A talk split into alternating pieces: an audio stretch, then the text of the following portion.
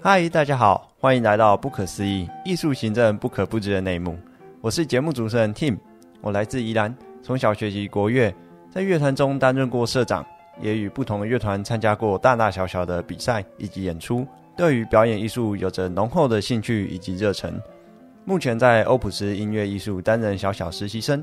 我自己喜欢艺术的原因，是因为艺术是一种个人诠释的方式，透过表演传达故事、理念以及感动。很开心能在欧普斯与团队合作，提供音乐家强大的服务以及支持。本期的节目将由我的角度去深入探讨有关艺术行政的趣事。现在有越来越多人从事所谓的艺术行政，可能是行销、接洽。又或者是规划等业务，但什么是艺术行政呢？工作内容又有哪些呢？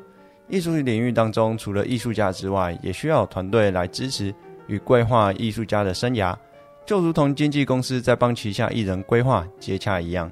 如果缺乏这些行政的角色，也会让整个艺术生态美中不足。因此，每位艺术家若能拥有属于自己的行政团队，在整个生涯也是大大的加分。我们透过本期的计划来更了解整个艺术领域工作者他们的日常以及服务范围，以看在舞台上下发生过的趣事，让大家可以更加认识艺术行政的工作，同时从不同的角度来欣赏表演艺术。有兴趣的朋友别忘了追踪不可思议，我是节目主持人 Tim，期待我们线上见。